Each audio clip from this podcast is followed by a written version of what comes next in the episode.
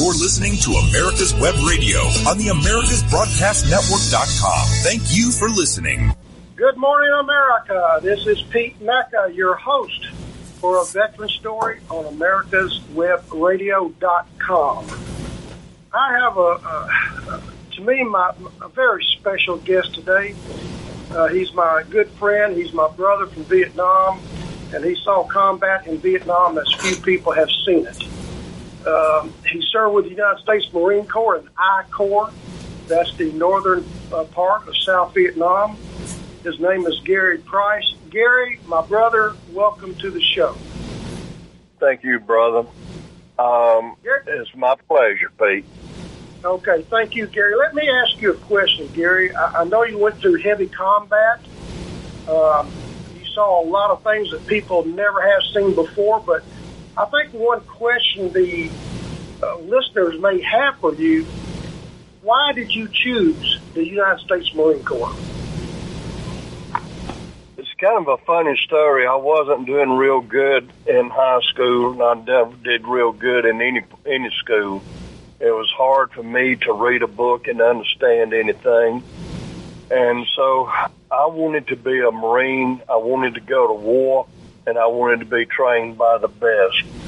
So when I went and joined the Marine Corps, I signed up for four years, but when I went and took my test, I failed the test and they told me I was the most stupidest person they've ever met. that I that I tried my best to fail that test and I did not. I tried my best to make a hundred on it, but they told me that I did it on purpose, so they made me go in the Marine Corps anyway. you were uh, you joined you joined when you were 18 years old. Is that correct? Yes, sir. And when you got to Vietnam, uh, boots on the ground, you were still 18 years old. Is that correct? Yes, sir. All right, very good. Uh, you went in as a replacement, Gary. I know that uh, to Mike Company, and they called it Medevac Mike. Why did they call it Medevac Mike? Well, when I landed in Da Nang, we went through, uh, I forget what you call it, uh, where they send you out to your units. And then I got up there and they told me, you're going to Medevac Mike. And I told them that, that I was not a corpsman. They said, we know that and but you're going to medevac Mike. And I said, I'm not a corpsman. And they said that, uh, we know you're not a corpsman. We call them medevac Mike Company medevac Mike because they take on so many casualties. I said, gee, thanks. so, you, you went to uh, a place called Camp Hill 10, your base camp, Hill 10 near Quinloin. Uh, you went there with 33 other replacements. How many of you made it home, Gary? There was only three of us made it home, and one did not get a scratch. But now they're they're died died of Agent Orange, so I'm the only one that's left now. Wow, that, that's amazing. Uh, I tell you what, Marine, you, have earned your uh, piece listen, Gary, you, you told me about the time that you were walking across a rice paddy and an NVA machine gun opened up on you. And you said that you just froze momentarily and that you were speculating on the number of holes in your body.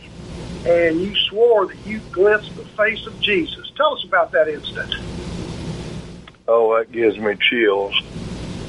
We had a one-legged woman that turned in booby traps and so they wanted me to take my squad and escort her back to a village and make sure she got there uh, safe.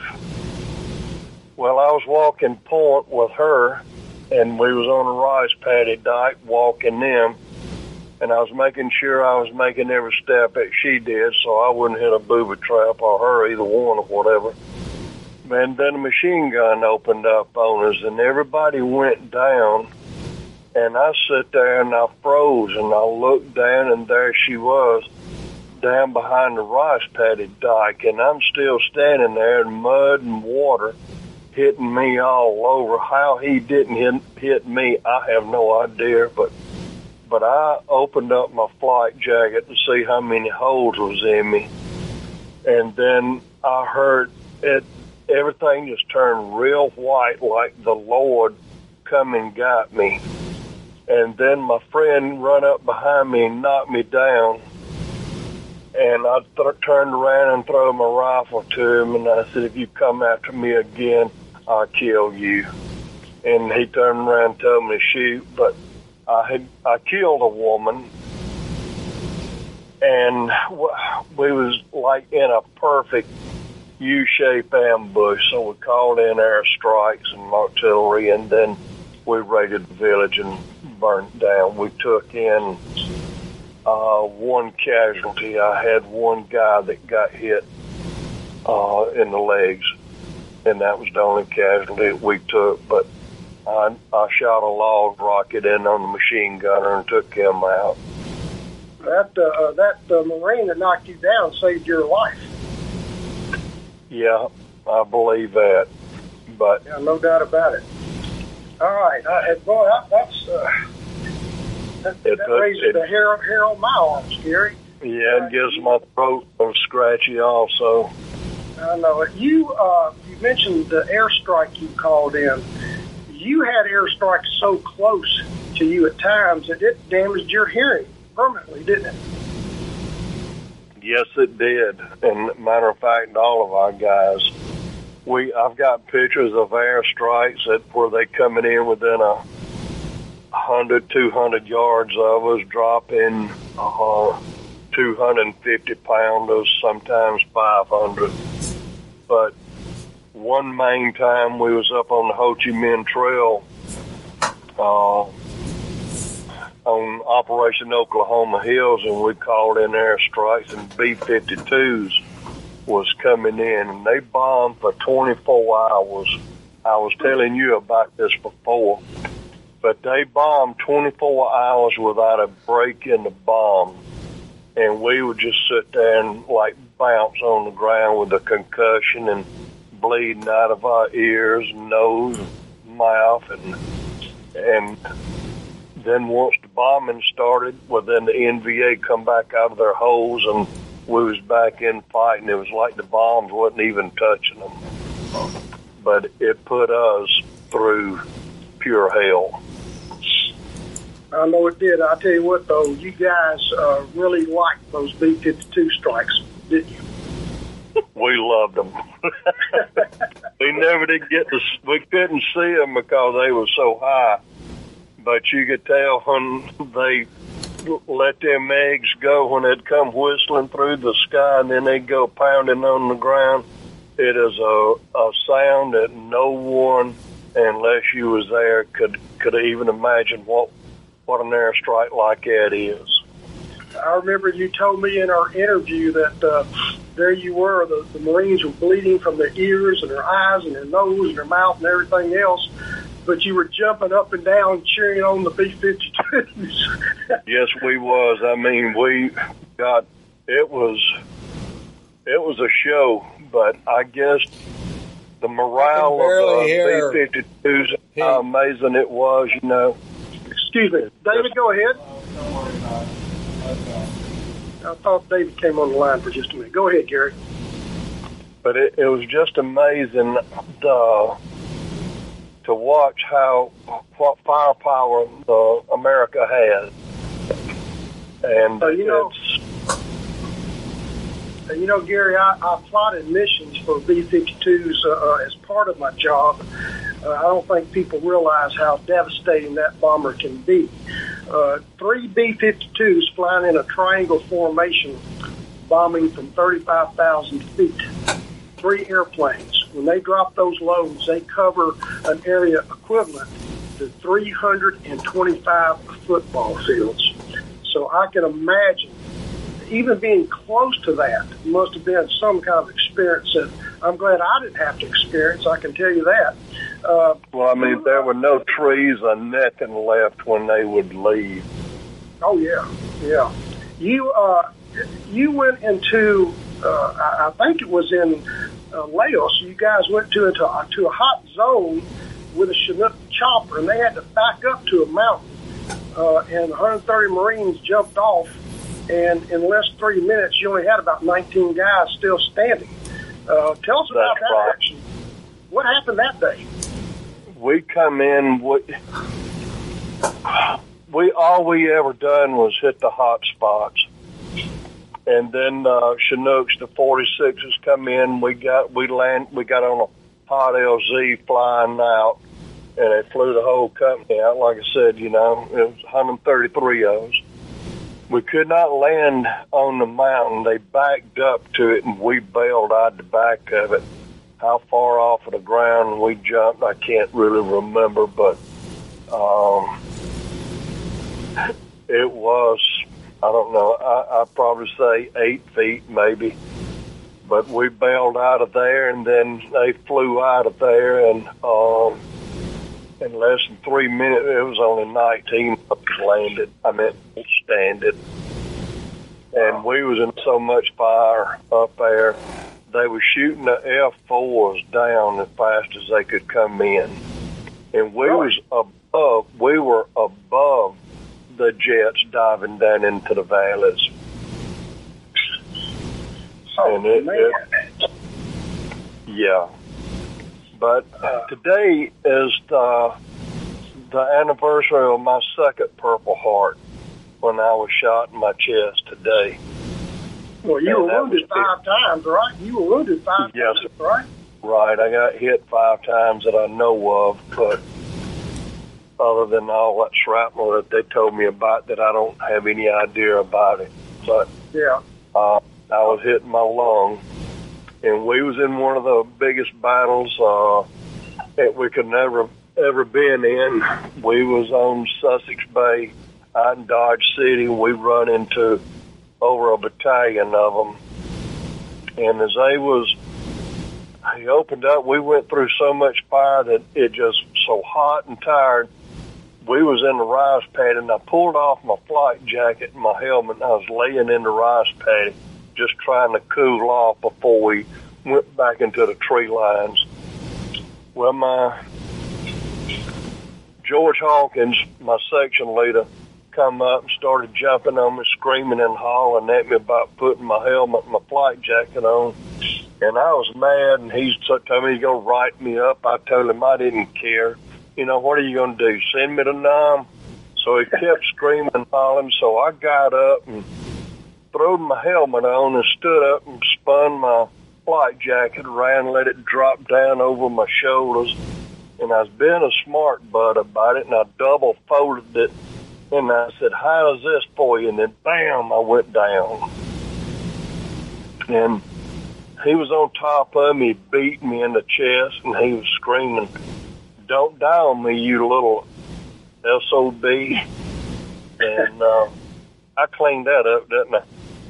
Yeah, yes, you did. Yes, you did. So, so I, and then Hey, Gary, we are If- going to go to our first break, Gary, and I want to come back and let you explain exactly why you went down after you put your vest on, okay? Folks, we'll be right back. We're, we're, yeah, we're taking our first break. We'll be back with United States Marine Corps veteran of Vietnam, Gary Price, in just a minute. Ladies and gentlemen, boys and girls of all ages, I am Roger B., host of the Locked and Loaded Show on America's Web Radio. Be sure to join us live every Tuesday at 1500 hours for the latest in gun news, gun products, gun politics, and other gun related stuff. That's Tuesday, 1500 hours, America's Web Radio.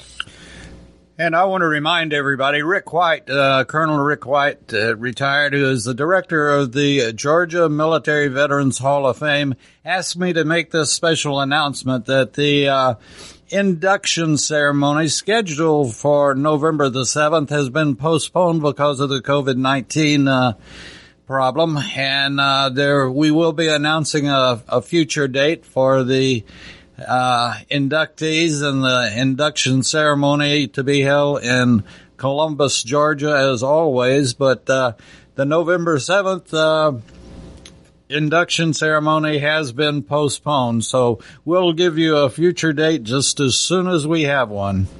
If you live to serve and want to make an even bigger difference, consider joining the U.S. Army. With training in fields like medical care, linguistics, and engineering, an Army career can amplify your efforts with humanitarian opportunities all over the world.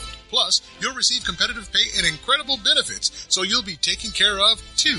Learn more at goarmy.com. You're listening to America's Web Radio on the AmericasBroadcastNetwork.com. Thank you for listening. Okay, folks, we are back with Gary Price, United States Marine Corps veteran of Vietnam. He was telling us that he had uh, just put his flak vest back on, and bam, he got hit. Gary, take it from there, buddy. What happened? Like I said, we he was arguing with me, and I was being a smart aleck, and I double folded my flight jacket, and I had a pack of cigarettes and a Zippo lighter and I'm thinking it me double folded, been a smart aleck, double folding uh, my flight jacket, and it going through my cigarettes and Zippo lighter probably had saved my life. And um, from there on, I don't remember anything else. Uh, I just went, I went out of it, and I don't remember nothing else about it. Wow. Except um, well, you were lucky I mean, that day. I guess the good Lord was watching you that day, Gary Price. Yeah, I guess I was lucky every time, Pete. It was, um, I mean, I, I had got to the point that I wasn't going to make it out of there, no way. That I was going to try to take out as many as I could. But luckily, I did. I served my full 13 months. And when I got out of the hospital, go ahead, Pete. No, no, you you were talking about one uh, ambush and skirmish you got in. You ran into a North Vietnamese regiment, and both sides, you the, the Marines and, and the North Vietnamese, you guys sort of ran out of ammunition, and it got very personal. Tell us about that. We was on Hill 55. There was 450 Marines lined up to cross the river to take to go into Go Noi Island, where they knew it was heavily concentrated with NVA trying to, to overrun Da Nang. The 101st Army Airborne was lined up beside us, and they outnumbered us uh, probably two to one. But then the colonel stepped up and said, Army, stand down. Marines are taking this island. So it was 450 of us crossed that river and went in into uh, on to Go Noi Island, and they estimated around 9,000 NVA in there. We was in one of the damnedest firefights we'd ever been in. We all ran out of ammo they ran out of ammo, and then we went in hand-to-hand combat. And I mean, we were fighting with bayonets, K-bars, rifles, E-tools, anything that we could get our hand on. But we finally overtook them. And I had one that run up to me and and went into a karate stance, and I took my K-bar and I rammed him with it and took him out and um, it got real hairy then. Uh, finally, we got more supplies in. We held them back, and we did finally take it. But we had other Marines coming in on the other side. I don't remember what units those were, but uh, it was Mike Company, which I was in, Lima, and Kilo. It went in uh, from on the riverside. It was a big ambush. They had rifle ranges underground there, underground mess halls, boot camp. They had it all, and I mean, you've never seen them. And uh, but we we took it. We got a citation out of it. Well, they, they were very good. Uh, uh, they could dig some great caves over there. They had some great underground facilities. They've been at it for 2,000 years before we ever got there. Gary, I know you got hit in the leg once, and you waited two days to be airlifted out with a leg wound. Tell us when you got airlifted out finally. And, and by the way, when did you get that leg wound? I got the leg wound on uh, Ho Chi Minh Trail. I thought they blowed my leg off, and it's my whole squad was taken out, and it was only it was three of us left out of it that we was trying to take a machine gun out, and then he got away from us because he, he he wore us out going up the mountain, and then the other rest of the company come in and take over, and they call medevacs in. I had a vein hanging out of my leg, and it was just shooting like a water hose. And the corpsman got up to me and took a thread out of my pants and tied it off and pushed it back down in me. We lay there for a day and a half before we could even get a medevac in there because we was under such heavy fire.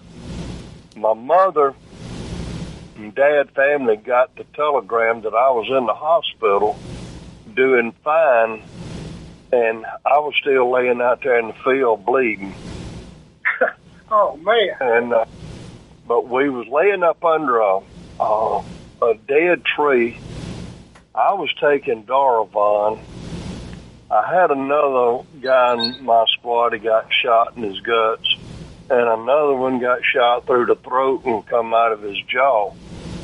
And we was sitting there, and they was on morphine, and I gave them my morphine. And like I said, I was just taking Darvon and he looked up at me and he stuck his finger in his throat.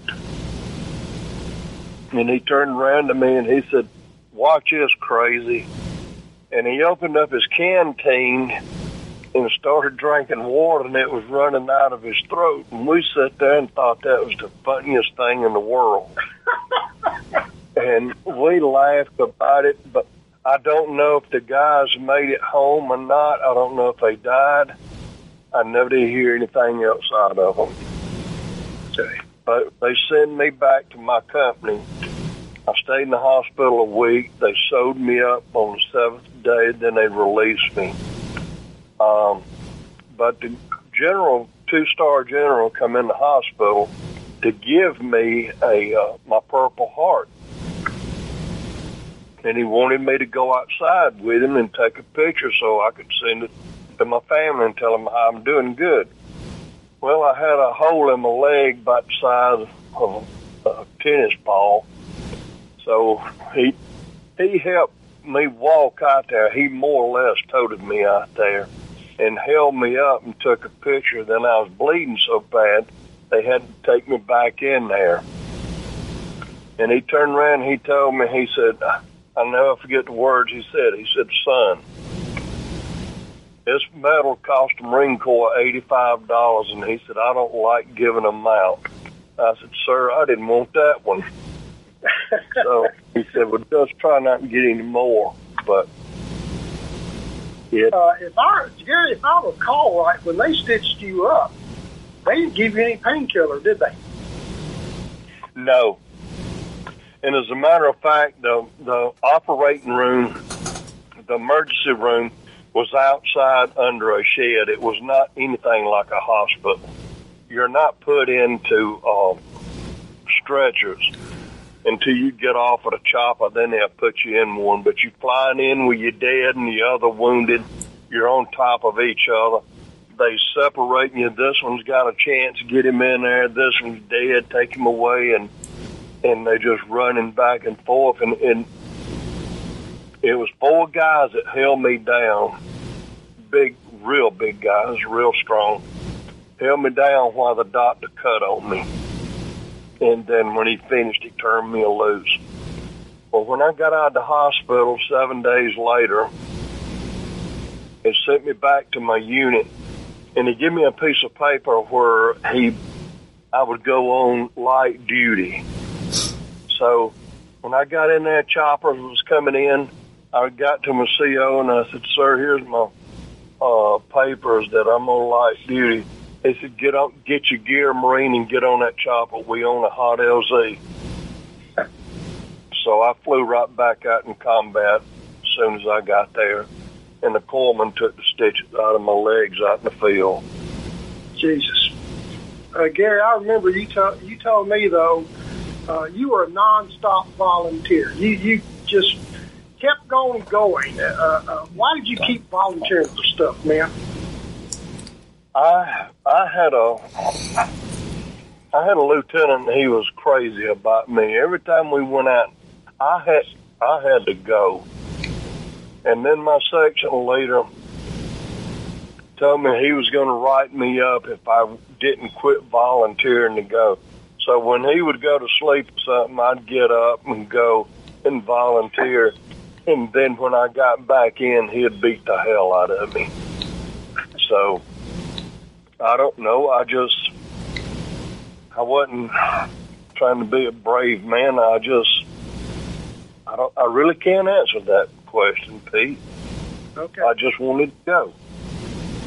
I understand that. I know that in one stretch, Gary, you went 63 days without a bath, never took off your boots, and you were in heavy combat during all that time, dude. I don't know how you survived all that, but uh, I bet uh, you were looking forward to a good shower.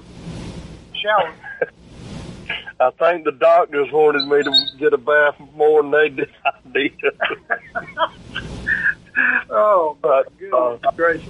yeah, we would go out and it it'd be a month or so before we'd come in and even get a hot meal or a bath. What bath we had, we would take in a bomb crater or a river, and then I think every marine in the in the company smoked, and we'd cross them and had to stop and pull our clothes off and get out on the other side and burn the leeches off each other.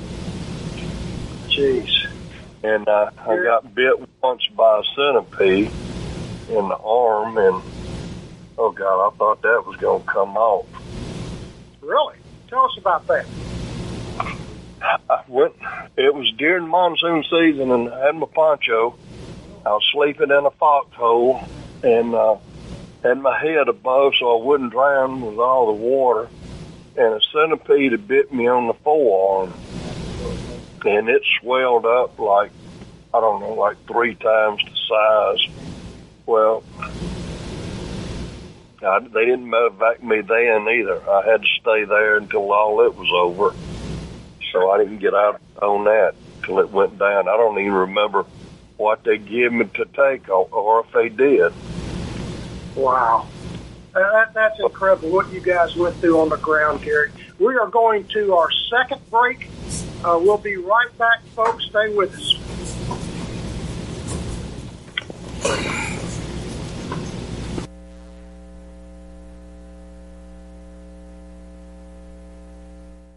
You live to serve and want to make an even bigger difference, consider joining the U.S. Army. With tr- tr- tr- training in fields like medical care, linguistics, and engineering, an Army career can amplify your efforts with humanitarian opportunities all over the world. Plus, you'll receive competitive pay and incredible benefits, so you'll be taken care of too.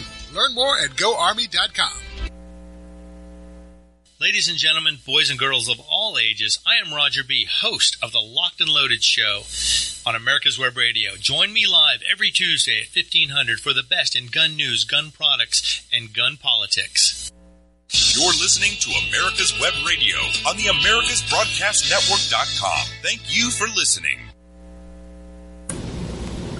All right, we're back with Gary Price, Vietnam veteran, United States Marine Corps. Gary, uh, we were talking about how you were in combat continuously, and you said that sometimes replacement came in and they were killed the same day. You never knew their names. That must have been, uh, uh, I don't know, heartbreaking, or it was just the cold statistics of war. Tell us a little bit about that. A lot of them, when they would come in, Pete, we wouldn't know their names or anything. And they come in as boots, and then we we stayed out continuously, going out and running uh, ambushes or firefights or setting them up and all the time. It was really when we got to come into the hill we would pick up our replacements. And that's how I got into Mike Company. Mike Company was wiped out, and I come in as a boot, and I didn't know anybody. They didn't know me. And um, I went over there. I, I just turned PFC when I got in to NAM. And uh, I made Lance Corporal real quick, then I made Corporal. A lot of the guys would try to get their names and the dog tags that if they got killed, you know, they would know, or missing in action, we'd know who they were. But a lot of times you wouldn't even get to know some of them's name. Wow, that's that's that's sad. That is sad. Gary, you you were the good son. You kept your parents in the dark about what you were doing over there. Uh, tell us how they found out what you were doing. My, I never told my family that I was in combat. I always told them that I worked in the store running the cash register because that's what my parents did. They owned the store. So I got out and like when I got shot that first time and and I did not couldn't stop the telegram because they got the telegram before I even got to the hospital. Well, the Marine Corps come out to the store that they own. Mom and Dad both was out there working. My mother was pumping gas. My dad was inside the store. These two Marines in dress blues walked in the store. Then they come walking out with my dad toward my mother, and she started screaming and crying, "He's dead! He's dead!" And uh, they said, "No, he's he's not dead. He has been wounded, but he's in the hospital, First Medical Battalion, doing fine." And I wasn't even in the hospital yet. So when I finally got to write him and tell him I was okay, at uh, and I didn't have to go to combat no more, and uh, because I done got wounded, I, I didn't have to go back in combat. So I lied to him again, and then here we are, we're getting another big firefight, and then here comes the the media flying out and filming us. And this woman jumped up out of the chuck and ran over to me, and I was in a foxhole, me and another guy, and we were just firing like I don't know what. And she was over taking them taking our picture, and I reached up and grabbed her and throwed her down. And she said, "What's the war like here?" I said, "It's hell, isn't it?" And so we laid down a base fire anyway. They flew out, and I got to get this letter from my mother, and she says, "I thought you wasn't in combat." But anyway, my twin brother and sister was five years old. They was watching TV one evening at six o'clock news, and they went running in there and telling Mama, Mama, Mama, said Gary's on TV. she runs oh. in there and she looks and I'm not I'm not there, I'm gone. She said, uh, well, you know, they just five years old, they probably saw somebody that looked like me. uh, who knows? The phone rings. So the phone, her phone rings, and it's my older sister, and she's saying, "Mama Gary's lied to you, to all of us. He is fighting. He was there on fighting again in the war." So they went up to WSB News and they played the reel over again, and they saw me in combat. So I turned around and told them, well, I'm not going to go back no more. I just wanted to get go out so I could tell my family that I was uh, I was in the war. so I lied to them again. Well, you also uh, made a, a deal with the guy in the mailroom to mail out letters that you had pre-written to your parents. Tell me about that. when I'd get a chance, I'd write I don't know how many letters, which it might be a paragraph or two. It never was nothing real long. I'm doing fine. Hope y'all are. You know, now everything's fine over here. And then I'd write up a bunch of them, seal them, and I told the guy at the mail room or whatever you want to call it, I said, mail one a day for me and make sure that you get one out so they get a letter from me. So my parents and I wouldn't worry about me. So he did that for me and it kept me out of trouble. So they didn't know I was in combat again until I come home and I was healing up from my last wound. Wow. You're, you're something else there, Mr. Price. I got, uh, uh, I want you to tell us the story about Dodge City. Uh, You know, a lot of people have forgotten about that except for the men that were there and people Oh. who write about it like me. Tell me about Dodge City. What was that? Dodge City was right off of Hill 55. It was real flat. Um,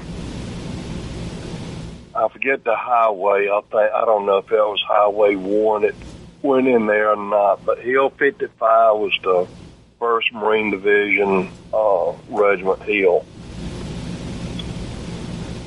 there was always heavy combat fighting in there every time you go in. And the Arizona territory was on the opposite side of the road. But it's just thick jungles. Uh, every time you went in there, you was going to be in a firefight sooner or later before you got out. And then we would run patrols in there and and like continuously. We'd split up in fire teams and our our squads, and then all of just go in different directions, and then come back to meet in the same place. But you was always in a firefight when you went in there. I know you told me, Gary, in one fight you lost 122 men. Is that correct? Yes, we lost. Go ahead. that was in, I think that was Sussex Bay. I believe the operation. Yes, Sussex Bay. It's also known as I think it's in the Quang Nam province also. But Mike Company in total lost 270 million KIAs. Oh man! And uh, you told me that the old man in your platoon was 21 years old. Is that correct? Yes, he was an old man. Uh, we called him Pops, old man, but he was 21 years old, and that was just unbelievable. Usually they was around 19. Most of them was around 19, and a good many, I guess, would be 18 years old also. wow. Listen, you you said that some of the airstrikes were so close that the Marines were rumored to rip off their buttons to get closer to the ground. But you guys love the flyboys, and one day, uh, F-4 Phantom Jet dropped his bombs and ordnance so close that he thought he hit you guys. Tell me about that day. that's when we had got in a, a really big firefight and we was trying to get them off of us. We was getting surrounded and called in F4s and we was sitting there and I was talking to him on the radio. He was Blue Leader and the other one was Warbird. And they come in, there was two of them, and they run out of the bombs and everything. So he comes in and he tells me, he says, take the buttons off your shirt and get a little closer to the ground. I told him, I said, I'm popping smoke. I said, hit it. I said, they all over top of us and we can't get out. We're not going to make it out of here. And he said, that's your position. I said, it sure is. I said, hit it. So I took red smoke and I popped it and he said, he said, Mike 4, Mike 4 coming in on your run. And he dove down. I rolled over on my back and here he come right straight down on top of me. And I had my Instamatic 104, and I said, well, maybe my family can, you know, have these pictures of me. So I rolled over my back, and when he fired him rockets, I took a picture and rolled back over. And there was 36 rockets coming right in front of that camera. They all went off and everything. He come back in and he did a barrel roll, and he wanted to know was we all all right? And I told him yes, that he wasn't worth a damn because he didn't hit neither one of us. So he come back in and he flew over and he did a barrel roll and then told us that we had two more fighters coming in. But Oh, he got them off of us and got us back to where, you know, we could move. Wow. And that was in Dodge City. that was it. Dodge City's not a place you want to go, right? No, no, sir, because if you went there, you're going to be in combat before you come back out. Unbelievable. Gary, I want you to tell the folks there was a, a ship out there in the Gulf of Tonkin on Yankee Station called the Battleship New Jersey from World War II, USS New Jersey Battleship. Tell us about when they fired those big guns off that battleship, what it sounded like and what effect it had for you uh, Marines. We had um, the New Jersey. We could hear it firing thirty over thirty miles away. But we was again up on Ho Chi Minh Trail, and they claimed, and how I knew, I had a doctor at the VA. When I walked in, he said, "Marine, huh?" I said, "Yes, sir." He said, "I was in the Navy." I said, "I'm not mad at you." he said, uh, "He said I was on the New Jersey." He said, "You ought to be on that ship when it fired them 16-inch guns." because it would knock the battleship back eight foot sideways every time it fired. I said, hell, you ought to be out there with it when you got 2,500 pounds flying over your head that looks like a school bus and blowing up out there. he said, you was that close to him? I said, I sure was. that, ah, that is funny. Uh, well, I mean, it was serious then, but the way you describe it, uh, I, a lot of the buddies that, that I know, they saw the battleship New Jersey fire those big guns, and they said they just they were in awe of the firepower of that battleship. Gary, we're going to our last break. We'll be right back, my friend. Stay with us. Okay. Ladies and gentlemen, boys and girls of all ages, I am Roger B., host of the Locked and Loaded Show on America's Web Radio. Join me live every Tuesday at 1500 for the best in gun news, gun products, and gun politics. If you live to serve and want to make an even bigger difference, consider joining the U.S. Army. With training in fields like medical care, linguistics, and engineering, an Army career can amplify your efforts with humanitarian opportunities all over the world. Plus, you'll receive competitive pay and incredible benefits, so you'll be taken care of too. Learn more at goarmy.com. Get your pen and paper ready. If there's a move in your near future, I'm here to tell you that the folks I used and now recommend is Around Town Movers. Timothy and the guys recently moved me, and I am and was totally satisfied with a sometimes not so fun experience moving.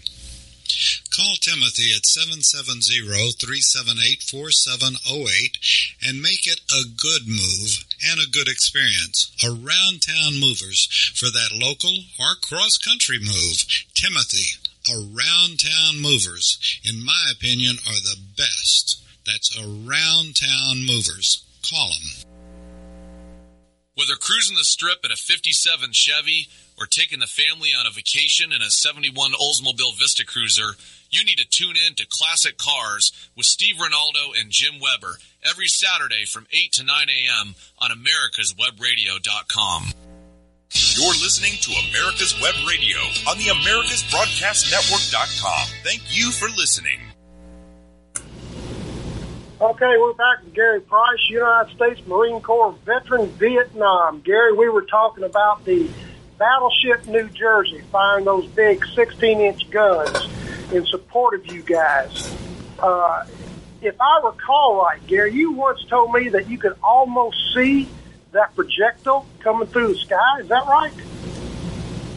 You could see some of them. That's what I said. It looked like a Volkswagen, a, a bus when it comes through. And I mean, it's just making all sorts of racket. It, I don't know. It just looks like it, it, it's hard to explain. But like you, like when y'all bombed us, we come off of the ground. Well, when those things are hit, we'd come off of the ground too.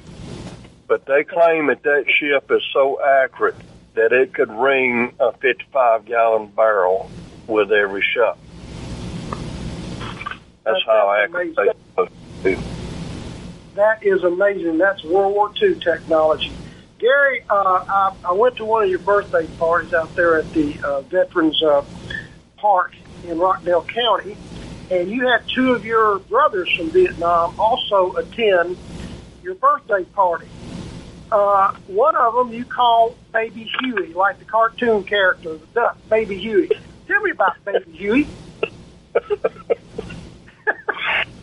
we uh we was this was Dodge City also. We had gotten to a really I don't know how many we had run into at a time and we were throwing medevacs on the chopper, just running up and slinging them in. Well, this big explosion went off, and it was an RPG, and it was not no one left around. Everybody was gone, and I'm like, what happened?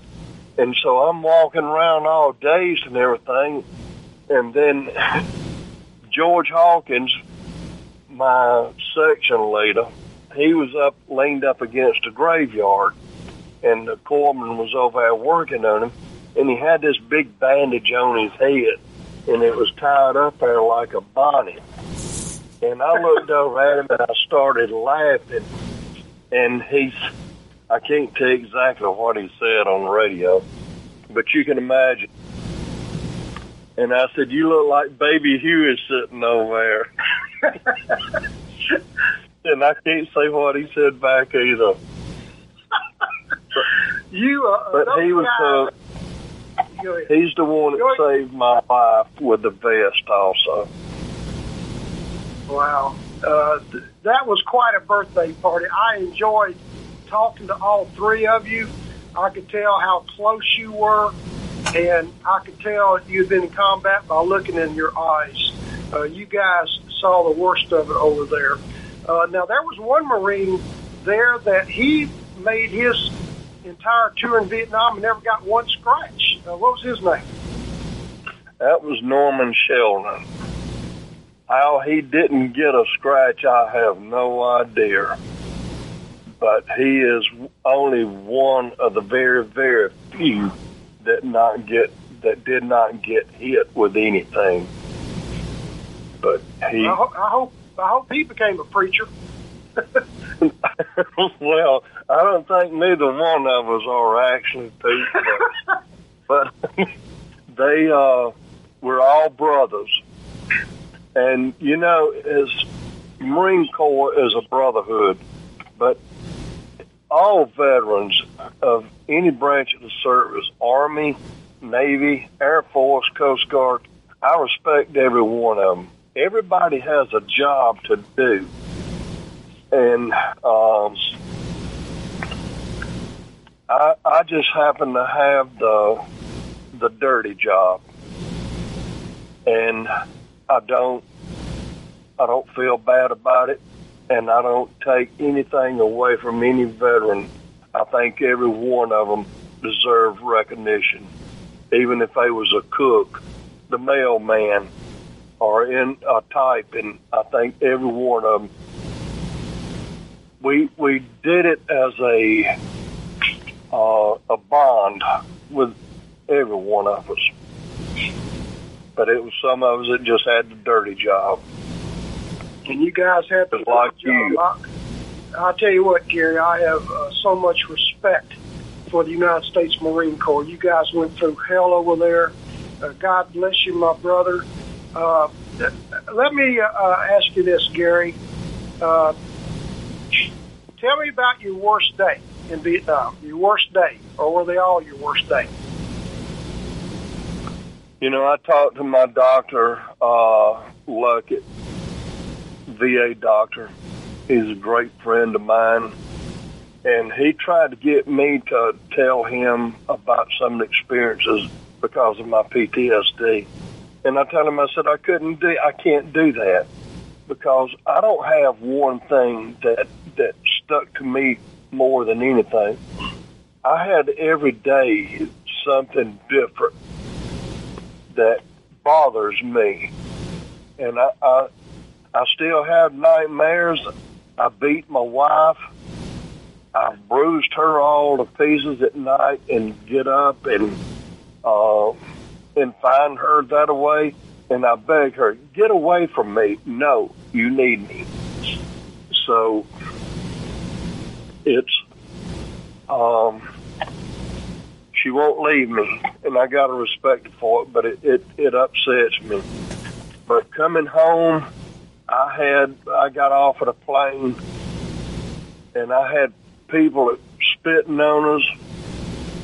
I don't think I actually got spit on, but I know they tried to, and I chased them. And I could not catch them because of my leg.